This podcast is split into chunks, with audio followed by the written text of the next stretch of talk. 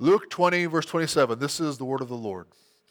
There came to him from, I'm sorry, there came to him some Sadducees, those who deny that there is a resurrection. And they asked him a question, saying, Teacher, Moses wrote for us that if a man's brother dies, having a wife but no children, the man must take the widow and raise up offspring for his brother. Now, there were seven brothers. The first took a wife and died without children, and the second and the third took her, and likewise all seven left no children and died. Afterward, the woman also died. In the resurrection, therefore, whose wife will the woman be? For the seven had her as wife. And Jesus said to them, The sons of this age marry and are given in marriage, but those who are considered worthy to attain to that age and to the resurrection from the dead neither marry nor are given in marriage, for they cannot die any more, because they are equal to angels and are sons of God, being sons of the resurrection. But that the dead are raised, even Moses showed in the passage about the bush, where he calls the Lord the God of Abraham and the God of Isaac and the God of Jacob. Now he is not God of the dead, but of the living, for all live to him. Then some of the scribes answered, Teacher, you have spoken well, for they no longer dared to ask him any question. This is the word of the Lord. Let's pray. Our Father in heaven, now we thank you for the privilege we have of gathering together here in this room to hear your word proclaimed. Lord, we know that in many places of the world, this kind of thing is illegal. And those who would gather together for a meeting like this are threatened with arrest or worse. So, Father, help us to be grateful for this privilege we have, but also, Father, to understand the power of your word and how it threatens those in power throughout this world. May we take your word seriously. May we know these are the words of eternal life. In the name of Jesus we pray. Amen. Well, the invasion of Ukraine by Russia has dominated the news this week, and for good reason. I read a few stories uh, interviewing pastors and missionaries who are there in the country seeking to care for their churches as well as their neighbors during this crisis. Uh, hundreds of soldiers and civilians have already been killed.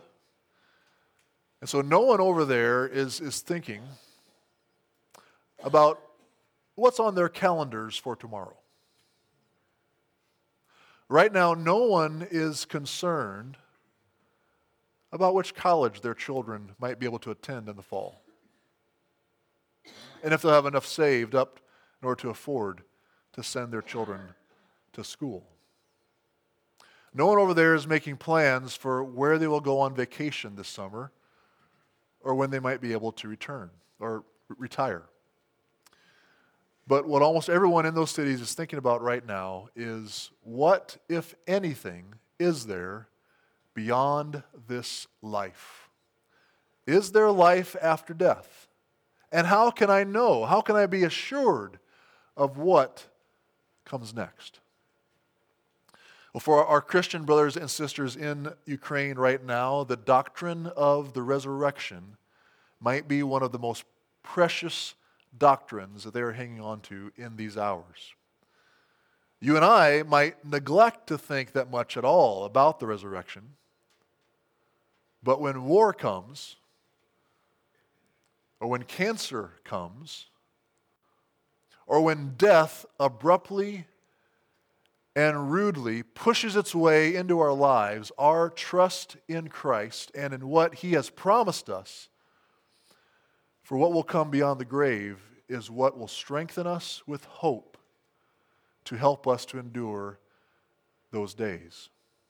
So this morning, let's all come close.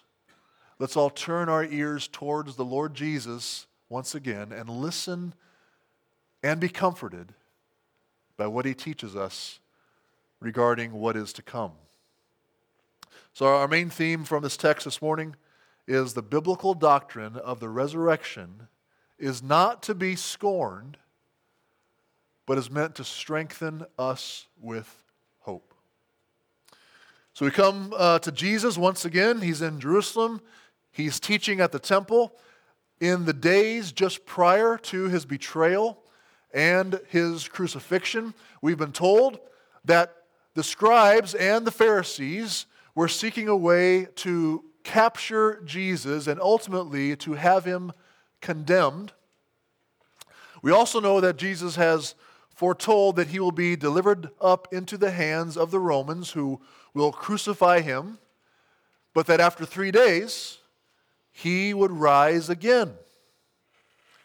That's right. A key part of Jesus' teaching has been that there will be a resurrection, that he will be raised up from the dead. The scribes and the Pharisees have sent spies, we've been told, who have pretended to be sincere in order to ask questions of Jesus, to try to, to catch him in something that he says, something that will get him uh, in trouble um, with the, the Romans, but their strategy has failed thus far. Uh, now we have a different group of religious leaders here. We have the Sadducees who are bringing a question to Jesus, and it seems like they weren't just trying to get Jesus in trouble with the Romans, but they were definitely trying to make him and his teaching look foolish. Look foolish to the people that were listening to him there in the temple. So they questioned Jesus about the biblical teaching on the resurrection of the dead, and Luke has recorded both their question and Jesus' response. The gospel writers all believed that this was a very important teaching to preserve, as Matthew and Mark also include this interaction with the Sadducees uh, in their books. Uh, but here in Luke's version, he focuses on three key lessons that we're going to be looking at this morning in this message. The first is that the biblical doctrine of the resurrection is scorned by some who claim to know God. The second lesson we'll see is, is that we must not assume the resurrection life will be no different than life in this fallen world. And third, Jesus affirmed and proved that God will raise the dead to eternal life. So, first uh, lesson here uh, in verses 23, uh, sorry, 27 through 33. The biblical doctrine of the resurrection is scorned by some who claim to know God. So, look at that first paragraph there. Uh, Luke here introduces us to the Sadducees. And this is the one only time that the Sadducees appear in Luke's gospel. And the one main thing that Luke wants us to know about them is their skepticism. Okay, see that in verse 27. They are those who deny that there is a resurrection.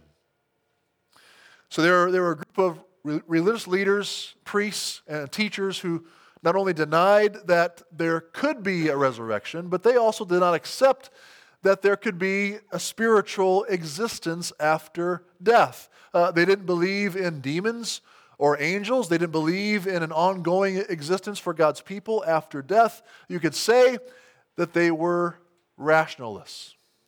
Uh, they mainly only held to the first five books of the Hebrew Scriptures as authoritative, that is, the books of Moses. Uh, they did not believe that any of the other scriptures were God's word. And there are many such skeptics throughout church history and even today who claim that they know God, but yet reject or openly question the scriptures as having any authority or even any reliability. So, what the, what the Sadducees do here is provide a scenario which they believe would pose a great problem for anyone who holds to faith in a resurrection for the people of God. Uh, the great uh, J.C. Ryle, in his study uh, on this passage, says that uh, a supposed case or a scenario is a favorite weapon of skeptics. And we see that uh, the Sadducees take up this weapon, this favorite weapon here in this supposed case, this scenario, which is based off of the teaching of the law found in Deuteronomy 25, 5 and 6, which says this If brothers dwell together and one of them dies and has no son, that is, has no heir, the wife of the dead man shall not be married outside the family to a stranger. Her husband's brother, that'd be her brother in law, shall take her as his wife, and the first son whom she bears shall succeed to the name of his dead brother, that his name may not be blotted out from Israel. So the, the, the son then that's born uh, to the brother in law and the wife would then carry on the family name and, of course, grow to provide protection and financial support for his mother. So this was known as uh, levirate marriage uh, from the, the, the, Latin word levir, which means brother in law. So it's brother in law marriage, marriage to your brother in law. Uh, the Sadducees then take this practice that was commanded in the law and dream up this absurd example of one poor woman who marries into a family of seven brothers. Uh, her husband dies, and so she is then married to each of the other six brothers in turn as they all die without producing an heir, and then finally the woman also dies. So each of the, each of the seven brothers has a claim on her as their wife, but, but one's claim on her is not any stronger than any of the others. That's the scenario. That's the proposed case. So, Jesus, they say, whose wife should she be at the resurrection, since they all had her as wife? Well, I think their scenario would raise far more questions than just whose wife the woman would be in the resurrection. I mean, what about how in the world do seven brothers all marry in succession after being married, or I'm sorry, all die in succession after being married to the same woman. I mean, who was this woman?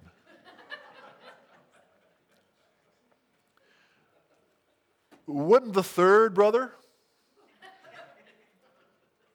question this a little bit? And then the fourth? And, and, then on, and on you go. I mean, they, they got to be wondering here hmm, what's happening what's happening after the wedding?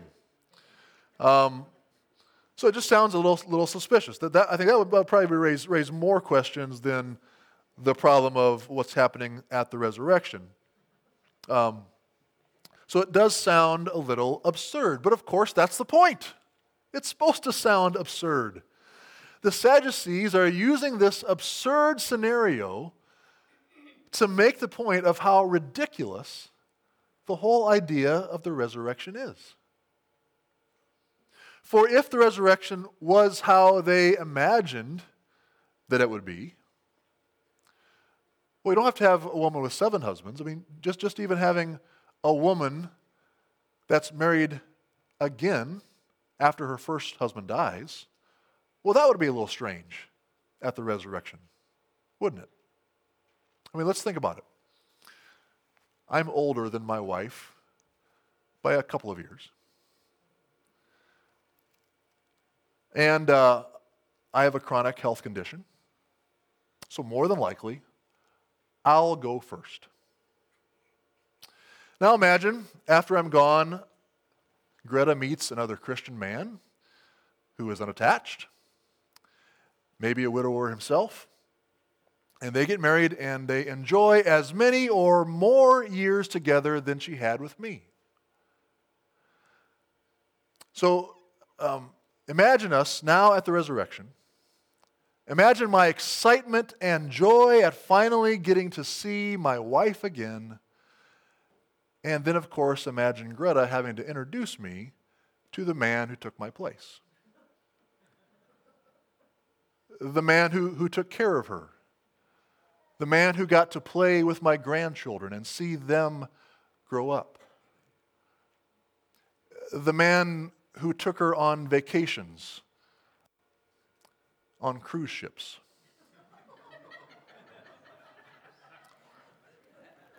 I, always- I, I always kid her that, that if she ever wants to go on a cruise, it'll have to be with her second husband. After I'm long dead and buried, she can enjoy a cruise with her other, other husband. But, but, but that's the scenario, right? That's the scenario. Wouldn't that be strange, Jesus? Wouldn't that be odd? Doesn't that scenario make the resurrection kind of seem absurd? Whose wife will she be? Who has a claim on her? Who gets to be with her? Well, what they were doing was, was not just casting doubt on the resurrection, but, but scorning it, making it sound foolish, making it sound unbelievable, mocking anyone who would believe in such nonsense. And we have similar rationalists today who claim the name of Christian, and unfortunately, many of them teach in Christian schools of higher education. They, they may not outright deny the resurrection, but they deny that the Bible is a reliable guide to knowing the truth. They deny the inerrancy of the scriptures. Some think it is ridiculous and scorn anyone who holds to a belief that the Bible is a reliable and authoritative guide for believers. They cast doubt on some of what the Bible teaches, and, and when that happens, it ends up casting doubt on all of what the Bible teaches. If you deny that we can really trust what the scriptures teach, well, then you can't have any assurance in the promises that God makes to his people in his word. And if you can't hope in God's promises, then what are you hoping in? As Paul wrote to the Corinthians, if the dead are not raised, not even Christ has been raised. And if Christ has not been raised, your faith is futile and you are still in your sins. So our hope for forgiveness and eternal life are gone. They're gone if the Bible cannot be trusted in what it promises. So we must beware of the presence and influence of such leaders who scorn the Bible's reliability and prepare ourselves and prepare our children to be able to respond in faith to such challenges uh, today in our culture. Now, secondly, in verses 34 through 36, we see that we must not assume the resurrection life will be no different than life in this fallen world. Let me read those verses. 34 through 36 here. And Jesus said to them, The sons of this age marry and are given in marriage, but those who are considered worthy to attain to that age and to the resurrection from the dead neither marry nor are given in marriage, for they cannot die any more, because they are equal to angels and are sons of God, being sons of the resurrection. So that is the error of the Sadducees, uh, assuming that the resurrection life will be no different than life in this fallen world. Um, Jesus points out here initially in his response, uh, they were assuming that the life after the resurrection would really not be all that much different from the way that life is now in this fallen world. They were imagining that things would pretty much just go on as they always have, with the exception that the resurrection, you know, in the, in the resurrection, that you wouldn't, I guess, have to worry about dying again. Um, so, you know, implications of that would then mean, you know, sorry, sorry for you folks who had to endure a frustrating and difficult marriage in this life, for you're going to have to be married to that same person for all, all, all of eternity. Oh, of course, and that mother in law you had to put up with. Yep, she'll be there too. You'll get to put up with her for all of eternity. So enjoy the resurrection, enjoy eternal life under those conditions. No, no, Jesus points out that, that their caricature of the resurrection was wrong, it was mistaken. He shows that life in the age to come will, in fact, be much different than life in this age. He says that relationships will be transformed as well as those who will be blessed to receive eternal life in the age to come. He says, unlike life in this age, there will be no marriage in the age to come, for, he says, that for meaning because they cannot die anymore, which seems to point to, to there not being a need for procreation. The number of God's people will be completely filled. there will no longer be a need for marriage. So, as Paul writes in 1 Corinthians 7, there is no problem with a widow or widower marrying another after their spouse dies in this age, as long as it's to another believer. They're not going to create any problems at the resurrection. Now, I know that the statement from Jesus about no marriage in the age to come may disappoint some of you, for marriage can be wonderful. And some can't imagine heaven being all that great if you can't be married to your dear one. But we are not to think that this means um, what the Lord has planned for us will be a disappointment. Surely the happiness and love of close relationships in heaven will be more rather than less than it is here on earth because heaven will be a place of perfect joy. The fullness of joy and pleasures forevermore. For we will be with the Lord, and we will be completely righteous.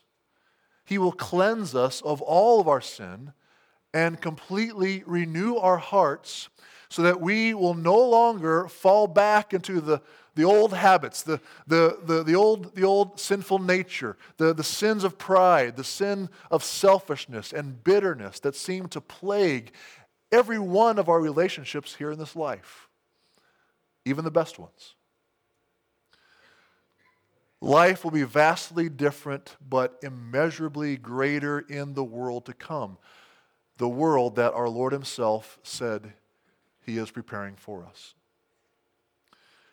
Now, in, 1 Corinthians 15, the Apostle Paul contrasts life in the resurrection to life in this age. And he says there that the difference between the two is like the difference between a tiny seed and the plant or the tree that that tiny seed grows up into after it's been buried.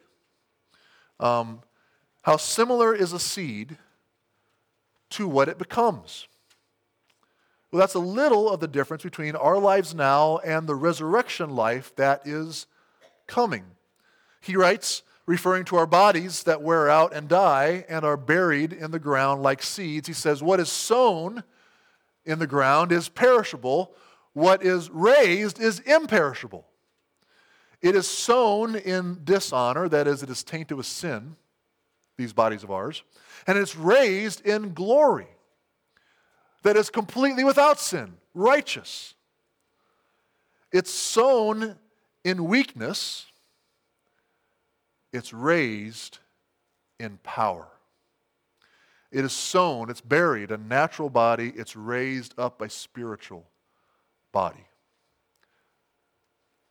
Verses 42 through 44 of 1 Corinthians 15. So Jesus says those who will be a part of the resurrection will be equal to angels here. This does not mean that believers will become angels after they die, like you know we hear so many um, people talk about um, those who assume that they know more about what happens in the afterlife than Jesus does, that they become angels. Uh, it means, rather, those who are blessed to be raised to eternal life in the new heavens and the new earth will be like the angels in that their resurrected bodies will be sufficiently fitted for serving the Lord in the new world. They'll be imperishable. They'll be glorious. They'll be sinless. They'll be immensely powerful. They'll be perfectly suited spiritual bodies that will be able to see and to stand in the presence of the astonishingly blazing, supreme glory of the living God without being incinerated. We will not have similar limitations like we do in this life Eh, with these weak bodies tainted with sin. We will be like the angels, only, only far better, for we will be sons of God, it says, sons of the resurrection. So we must not assume that resurrection life will be just the same as life in this fallen world. It will be far greater, far better than we can imagine, like an acorn compared to an oak tree. Now, Jesus also corrects another assumption that the Sadducees and many others in our day also have about the resurrection. That assumption is that everyone will be a part of it within the Jewish nation or within the church. Jesus responds with actually, it will be only those, verse 35, who are considered worthy to attain to that age and to the resurrection of the dead. Jesus is saying here that not everyone who is a descendant of, of Israel will receive eternal life. And also for us, not everyone who has some connection to a church or who calls themselves a Christian will have, will attain eternal life. Only those, he says, who are considered worthy. So, who are those who will be considered worthy? Well, that's a very important question. One of the most important questions you will ever have to answer. And Jesus is going to help us by revealing the answer in part in the next section here, verses 37 through 40. So, this next section, this last section, Jesus affirmed and proved that God will raise the dead to eternal life. Let's read that 37 through 40. But, but that the dead are raised, even Moses showed in the passage about the bush, where he calls the Lord the God of Abraham, the God of Isaac, and the God of Jacob. Now he is not God of the dead, but of the living, for all live to him. Then some of the scribes answered, Teacher, you have spoken well, for they no longer dare to ask him any question. So, as I mentioned earlier, the Sadducees really only accepted the first five books of the Hebrew Scriptures as being authoritative, the books of Moses. Uh, therefore, since the doctrine of the resurrection was more fully developed in the other books of uh, the Old Testament, they rejected that doctrine. But Jesus goes back to the book of Exodus a book that they would have known well and followed, a book of Moses.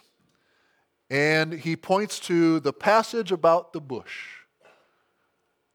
Of course, they didn't, they didn't have Exodus divided up into the helpful chapters and verses like we have. Otherwise, Jesus would have said, you know, chapter 3, uh, go, go to Exodus chapter 3 and look there. No, he says, it's, it's the passage about the bush, which they all would have known exactly what he was talking about where God revealed himself to Moses in the burning bush, identifying himself to Moses as the God of Abraham, the God of Isaac, and the God of Jacob.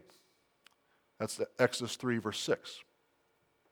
So Jesus is interpreting that verse for us. I love it when this happens in the, in the New Testament. When you, when you can see Jesus or one of the apostles interpreting a passage from the Old Testament, then you know this is it. That's the right interpretation. There's no questioning this. Jesus interprets that verse for us. Now, we may have thought that, that God was, was just saying, I am the same God that Abraham, Isaac, and Jacob knew and worshiped while they walked the earth, while they were still alive. But no, Jesus is saying here that we are to interpret that verse as the Lord saying, I am, present tense. I am the God of Abraham. I am the God of Isaac. I am the God of Jacob. He was talking to Moses over 400 years after they had all died. And God was saying that they had to still exist. They were still living since he didn't say, I was the God of Abraham, Isaac, and Jacob. I am Dead people can't have a relationship with God. They can't have a relationship with anybody. So they must still be alive. They must still live in some sense. He is not the God of the dead, but of the living. Therefore, Abraham, Isaac, and Jacob are living, and they are awaiting the resurrection. So the scriptures affirm the doctrine of the resurrection, and Jesus here affirms the doctrine of the resurrection himself, saying in verse 37 the dead are raised. The dead are raised. And finally, Jesus also proved the doctrine of the resurrection himself. He proved it himself. For within just a few days of this encounter that he has with the Sadducees, Jesus himself was raised from the dead by God. Following his sacrificial death and burial. Jesus was raised from the dead. As God's word t- testifies in, in 1 Corinthians 15, 3 through 5, for I delivered to you as of first importance what I also received that Christ died for our sins in accordance with the Scriptures, that he was buried, that he was raised on the third day in accordance with the Scriptures, and that he appeared to Cephas, then to the twelve. Then Paul goes on to, to describe all those who the risen Christ appeared before. We can know, we can be assured that there will be a resurrection because Christ has been raised. The first fruits of those who have fallen asleep, that is, those who have died in him, will also raise, be, be raised from the dead. So our hope for the resurrection lies completely in Christ. That he lived, that he died, that he rose again from the dead. But the resurrection to eternal life in the new world will not be for everyone. For again, as the Lord had said in verse 35, it will be only for those considered worthy to attain to that age and to the resurrection from the dead. Not everyone will be considered worthy. Not everyone will just automatically be granted eternal life in heaven in the presence of the Lord, who will be um, considered worthy to be in his presence, to be with him forever. So, who will be considered worthy? And will I be considered worthy? Will you be considered worthy? Again, Jesus gives us an answer in verses 37 through 38. There he points to Abraham, Isaac, and Jacob as those who are still living, as those who await the resurrection. Those will be a part of the age to come with God. These are the fathers of the people of faith. These are the ones whom God, out of his sovereign mercy, chose, elected to be his people. These are the men whom God graciously gave his covenant promises to and these men each believed and put their hope in God's promise. If we would read what Moses wrote about their lives in Genesis, we would all quickly realize that these men were not righteous in all their obedience to God. They were selfish men, they were prideful men, they were violent men, they were sinful men. But they were those whom God chose to receive his grace. And they were made righteous, it says, through their faith in God's promises. We see that most clearly in Genesis 15, verse 6, where it says that Abraham believed the Lord, believed Yahweh, that is, believed what Yahweh had promised, and the Lord counted it to him as righteousness. The Lord made Abraham righteous through his faith in God's promises. So, to be considered worthy of eternal life and the resurrection, you must be considered righteous. And the only way for sinners to be considered righteous is to fully trust in God's promise that his Son lived, died, and was raised for you for your righteousness before God to believe that Christ took your place, that He is your life, that He is your righteousness. So, is that what you believe? Have you put your hope and your faith in what God has said about Christ?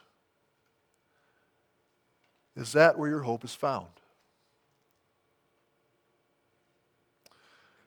Dietrich Bonhoeffer was a German pastor during the years of World War II and uh, was imprisoned by the Nazis and was executed by them in April 1945, just days before the Allies arrived to liberate the concentration camp in which he was being held. He was imprisoned because of his connection to a group of conspirators within the German military who attempted an attack on Hitler. Uh, the attack failed, and Hitler survived. And the next day after that happened, Bonhoeffer writes a letter to his friend about it, and he says, in response to that news, he says, Jesus is alive, therefore I have hope. Jesus is alive, therefore I have hope. When he wrote that letter, Bonhoeffer knew that it was just a matter of time before he'd be found out, he'd be tracked down, he'd be captured and executed for being associated with the men who tried to take down Hitler. And in that moment, realizing that, he had hope because of the resurrection of Jesus and the promise of the resurrection for all those who have faith in Jesus. Jesus is alive. Therefore, I have hope. If you've put your hope in Jesus, if you follow him, then you can be confident that just like God did not abandon Jesus in the grave, but raised him up to eternal life, so he will not abandon you in the grave, but will raise you up to eternal life. The Apostle Paul used the image again of that dead seed being buried in the ground, but then comes forth out of the ground in new life, transformed into a far better creation. Therefore, every spring, what do we do? We, we bury our seeds in our gardens and in our fields in hope. We bury them in hope, in hope that they will rise up out of the dirt into new transformed life, just like when we Christians bury our dead into the ground we bury those seeds in hope that they will one day be raised up into new, transformed life, more alive than they ever were before, imperishable, glorious, powerful, spiritual bodies. Jesus is alive.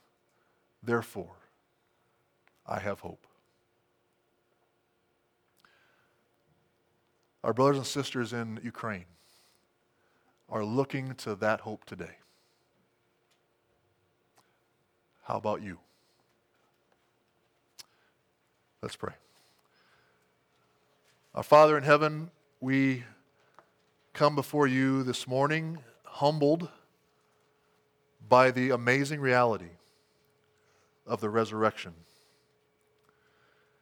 That is our hope.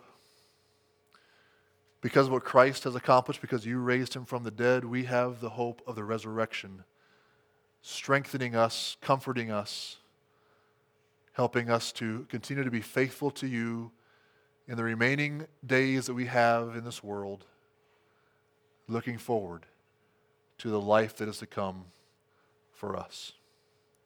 I pray you would help us and help our brothers and sisters in the Ukraine today have that hope comforting them and strengthening them through this crisis. We lift these up in the name of Jesus Christ our Lord. Amen. Let's stand together. Praise God together as we close our service.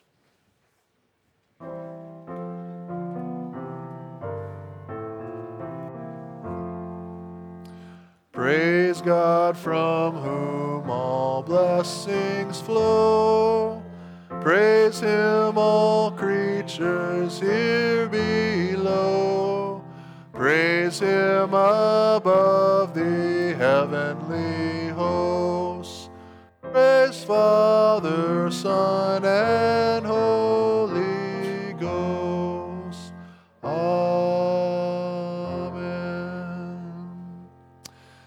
Now may the God of hope fill you with all joy and peace in believing, so that by the power of the Holy Spirit you may abound in hope through Jesus Christ our Lord. Amen.